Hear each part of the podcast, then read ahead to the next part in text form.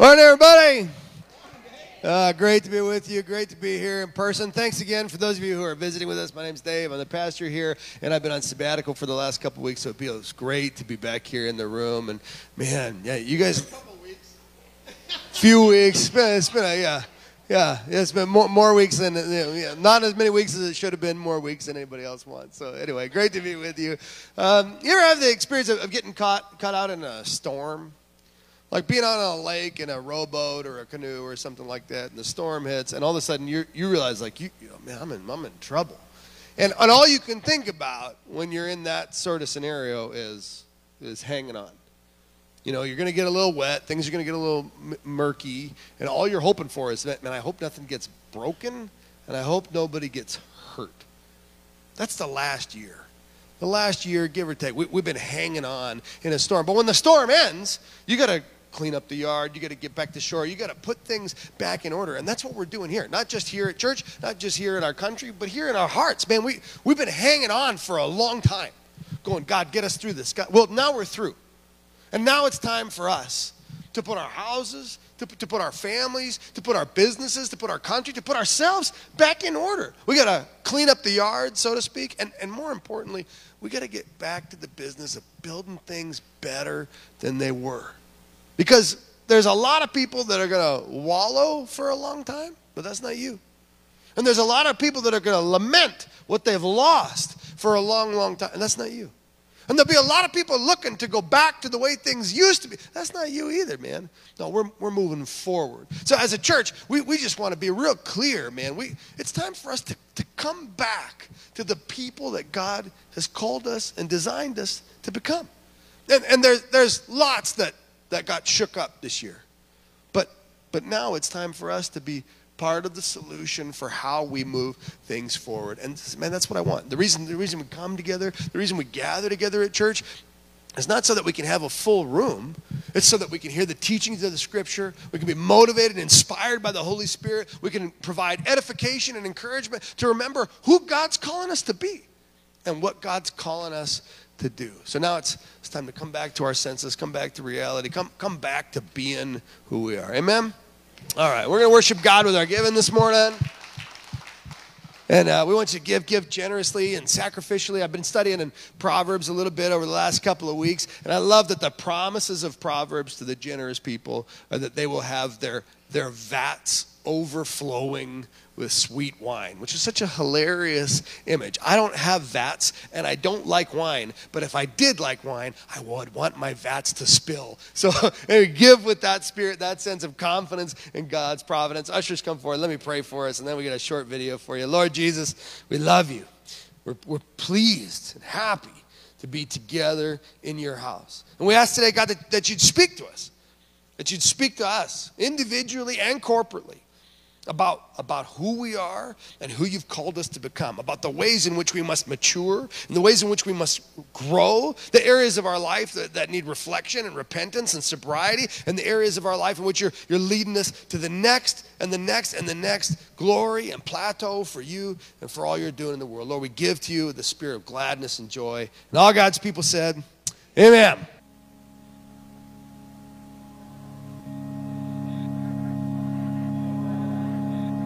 It's time to come back. It's time to come back.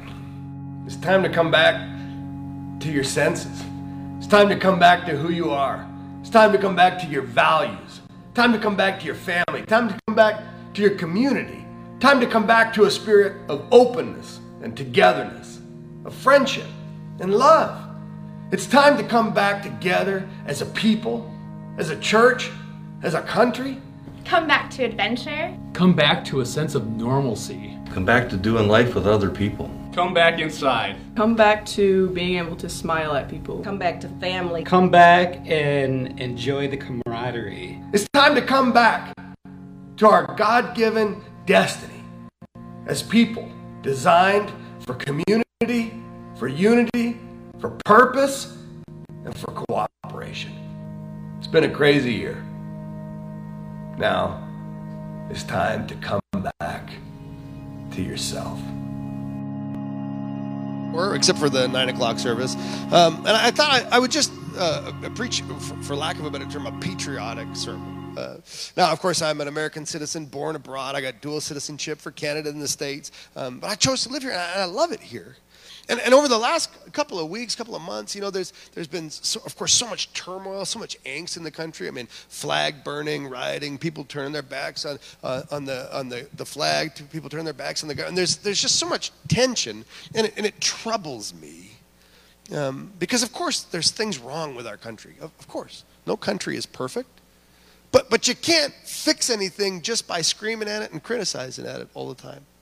That doesn't mean that people who have appropriate grievances shouldn't be heard. It just means that there's got to be something more than grievance. There's got to be a vision that pulls us forward together into creating something new.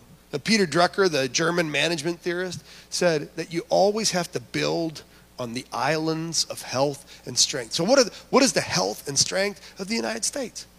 You know, Jesus said it perhaps a little differently, but he said, you know, if you seek first the kingdom and the righteousness, all these other things will be added unto you. What other things are we talking about? You know, peace, harmony, prosperity, progress. You know, I think maybe just today, it seems appropriate, like my outfit. I don't know what word. I don't know. I'm a man. I don't have outfits. My ensemble? No, that's French. That's not a good. You know, but just today, I like to look at three areas where I think there's resonance between the gospel message in our American heritage. Now, of course, there's probably many, many more than that. And I think it's important to acknowledge that every country could and should do this. I mean, you could have three areas of resonance with the Canadian Constitution and the gospel, or the Cuban, whatever it is. And, the point is just for us today, we want to start with loving our neighbor as ourselves. And you can't love your neighbor if you hate yourself. If all you can do is see your own flaws, all you're going to be able to do is see the flaws in others. But until you learn to appreciate what you got and who you are and what you get to work with, it's really, really tricky to see what anybody else has and what they've got to work with and value them.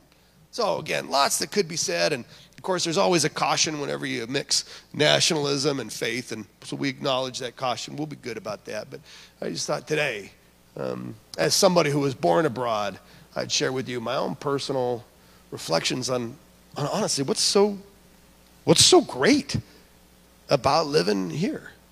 And the first and foremost is equality. Now, we haven't always done a great job of living out our ambition for equality, but let's acknowledge that that ambition is at the very part of who we are. I realized on my sabbatical I'd never read cover to cover the Constitution. And so I thought, you know, I've been living in the States for almost 20 years. I better read the darn thing. I mean, what if it says something really bad in there? It turns out it doesn't. Of course, it starts out, right? We hold these truths to be self-evident, that all men are created equal. I love that. Time out for just 1 second. And please recall that, like, we're living in a country that some people made up.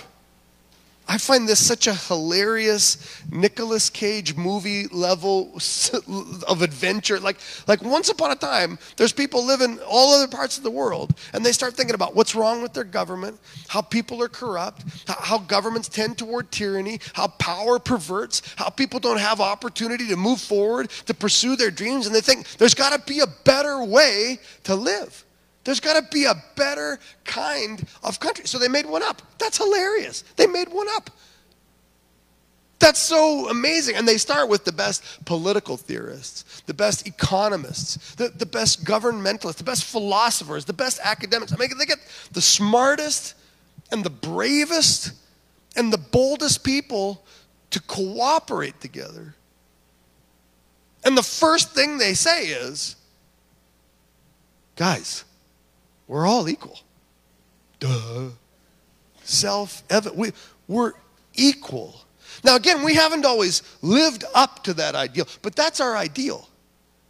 And we can point at all our flaws, and sometimes those should absolutely be acknowledged. But rather than just pointing out all the ways in which we're wrong, let's celebrate the ways in which we want to be right. We want to live in a world where the equality of all people, young, old, black, white, rich, poor, male, female, young, everybody, is on a level playing field. We want that.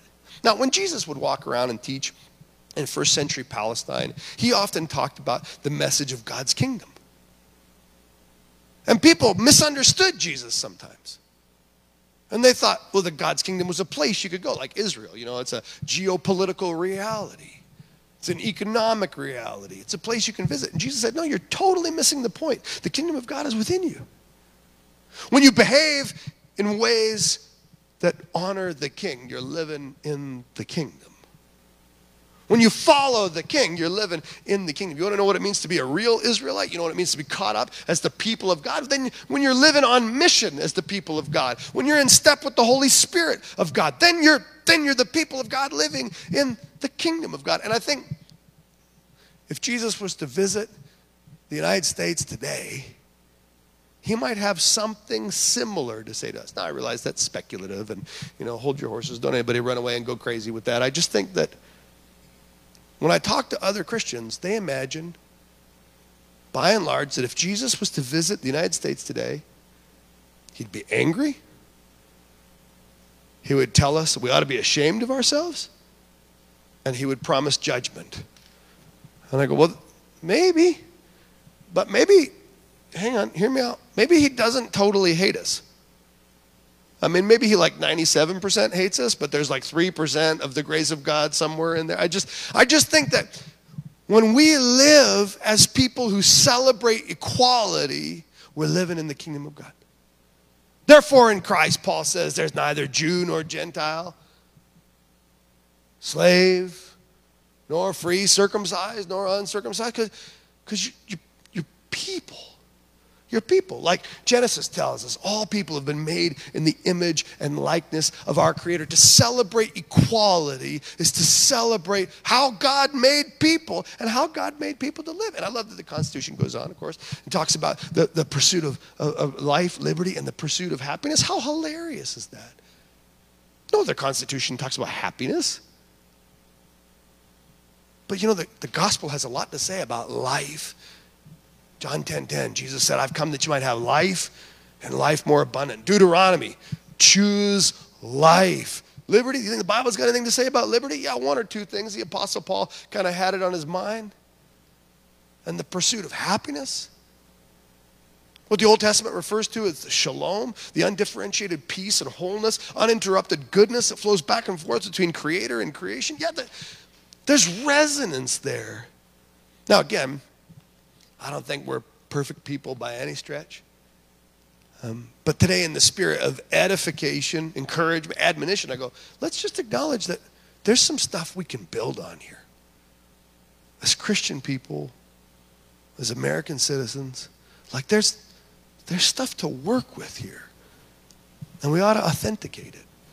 Of course, I think about the amazing words of Frederick Douglass or Martin Luther King Jr. I mean, the people who advocated so passionately and so fearlessly for future equality. And I think we still need those voices today. Not everybody's equal yet.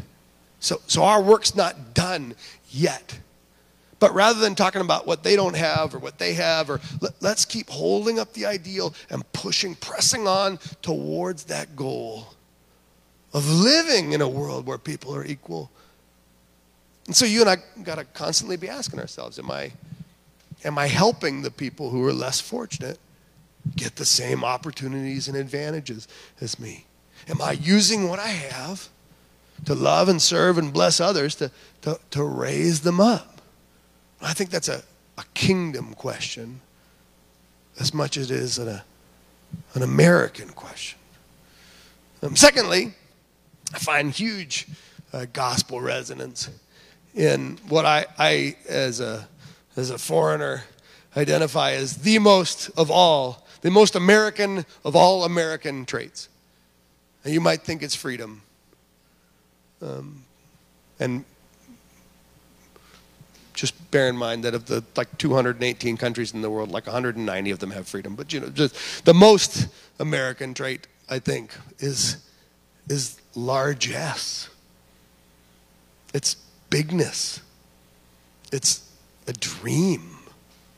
I mean, the same spirit that gave us the national parks, these huge areas for public enjoyment. It's the same spirit that motivated Andrew Carnegie to donate the library so that all the information of humanity could be shared among all people. It's the same spirit that prompted John F. Kennedy to say, we choose to go to the moon.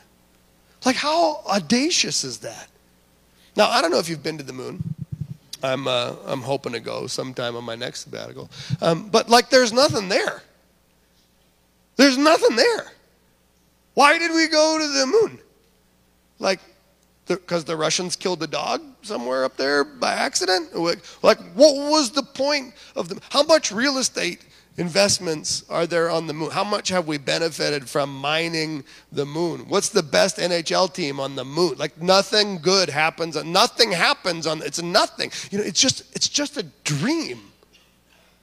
It's a dream. You know, in most other places I've been, Eastern Europe, Western Europe, sadly, Canada, South America, I mean, I've been to 45, 47 some odd countries, almost everywhere else without exception. When you tell somebody your dream, they respond with, that's kind of dumb. Almost everywhere else, people belittle and disparage dreams. You want to write a book? Well, don't quit your day job. Well, the arts don't count. What, you think you're going to be an Olympian? Oh, that's silly. It's just track and field. What? No. But do something practical. But here, like we love dreams.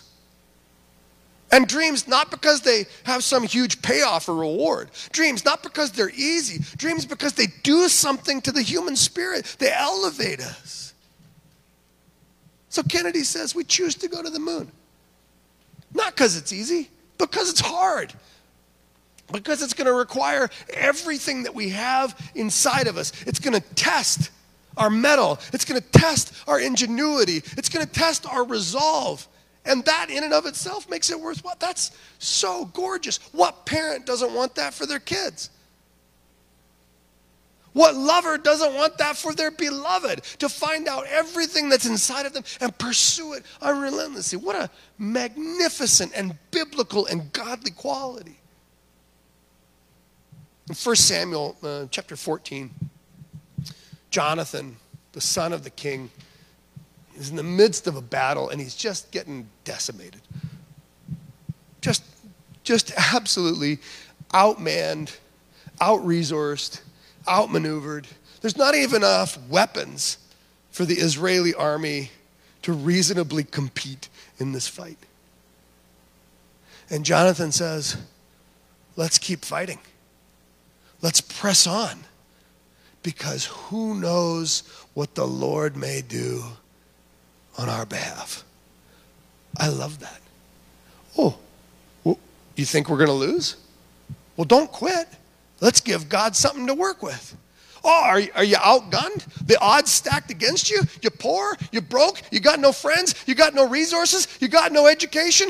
Well, don't quit, because who knows what God might do on your behalf. You don't know what steps to take next. You don't know who's going to help you. You have no opportunity. You have no imagination. Don't quit, because who knows what God is going to do if you just stay in the fight. Now, Jonathan's armor bearer has no sword.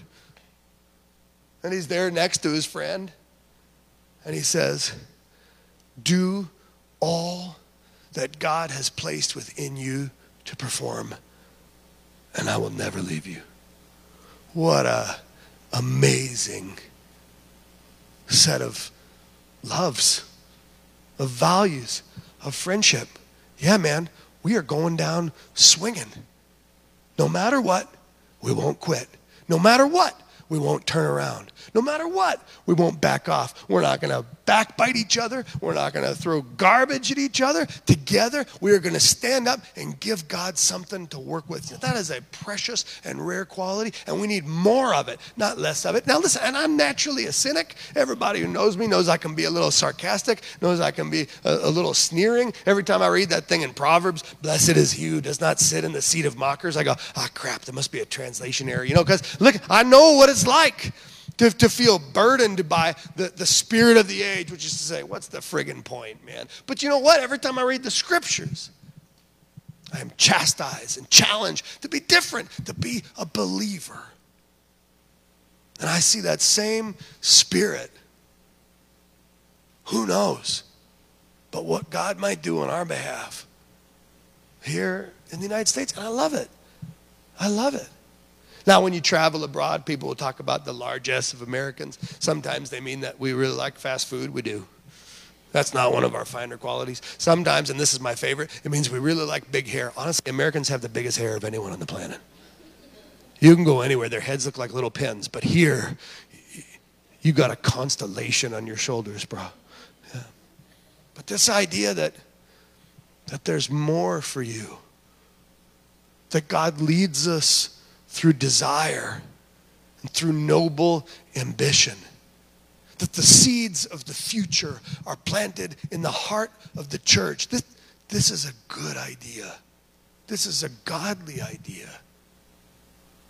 And when we look around at our lives, we undoubtedly hear the people around us saying, listen, just calm down. Don't worry so much. Don't try so hard. Why are you going to be so busy all the time? Just be content with what you have. Don't worry about it. But did you know there's another voice? There's another voice that says, go into all the world and bring good news to all creation. How are you going to do that if you're just staying at home all the time? How are you going to do that?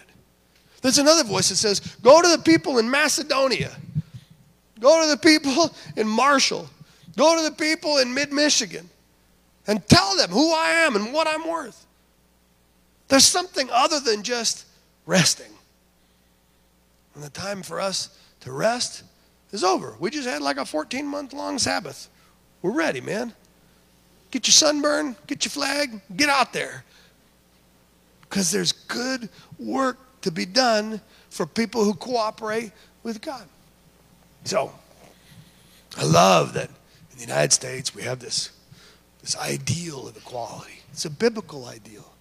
I love the United States we have this spirit of largesse, of ambition and dreams. That's a biblical spirit. It's a right spirit.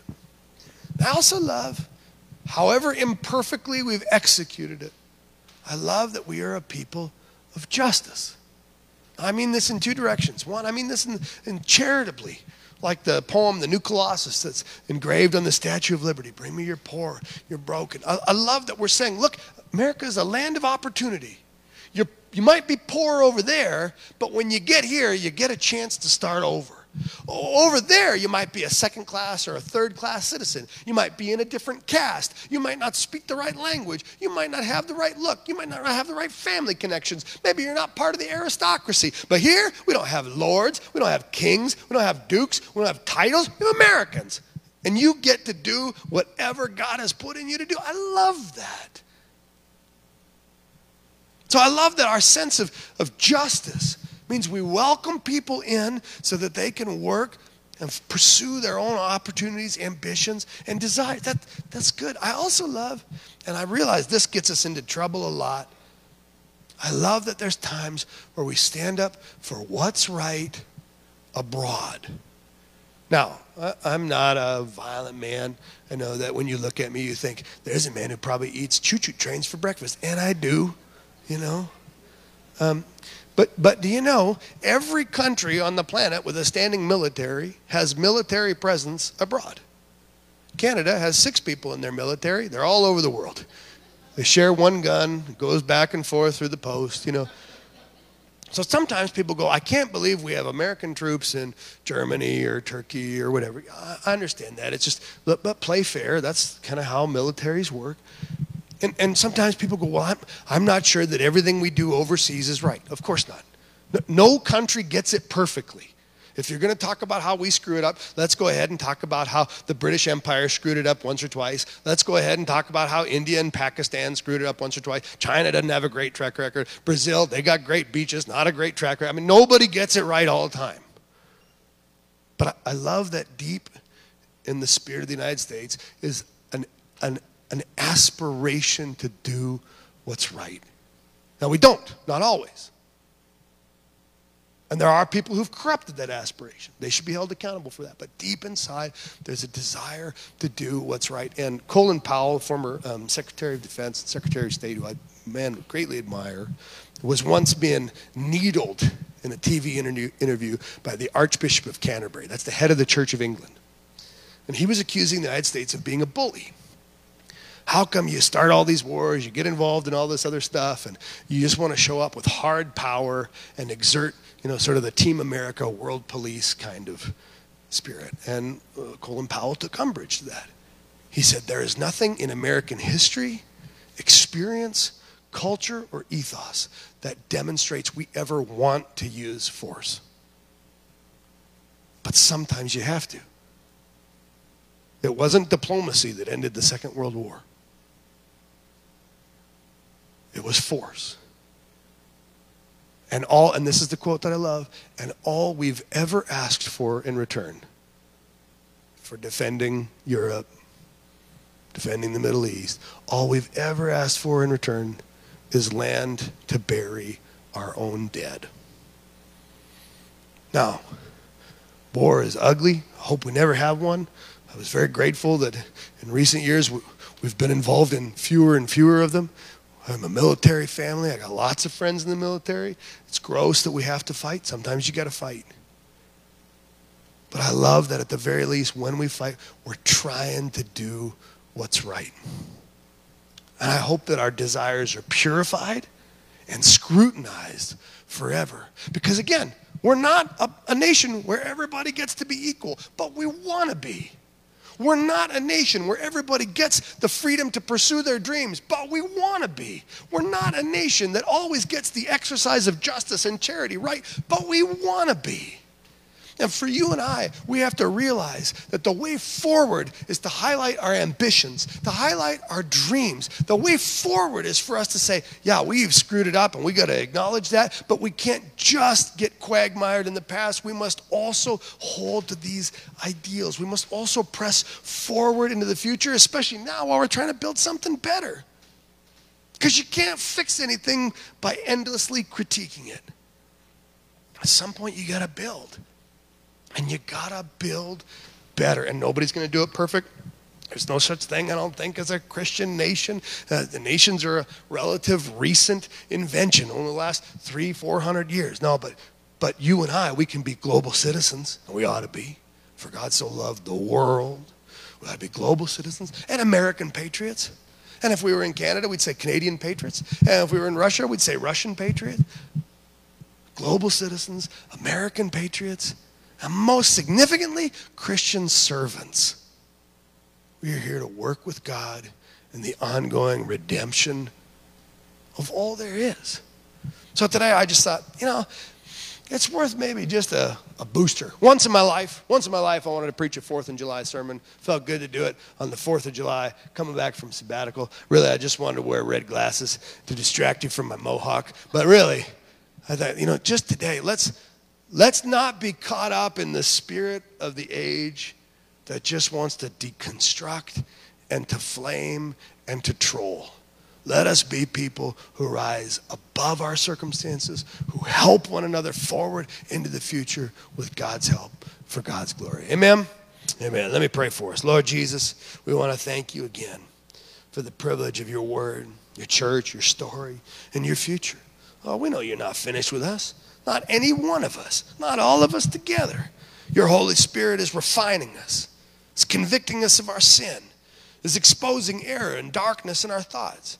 You're shining light into the dark crevasses of prejudice, of bitterness, of resentment, and of anger. So, Lord, we submit to you and invite you to have your way in us. Keep changing us. Keep reforming us. Keep maturing us. Keep glorifying us so we can work with you to heal the world. These things, Lord Jesus, we pray in your name. And all God's people said, Amen. Amen.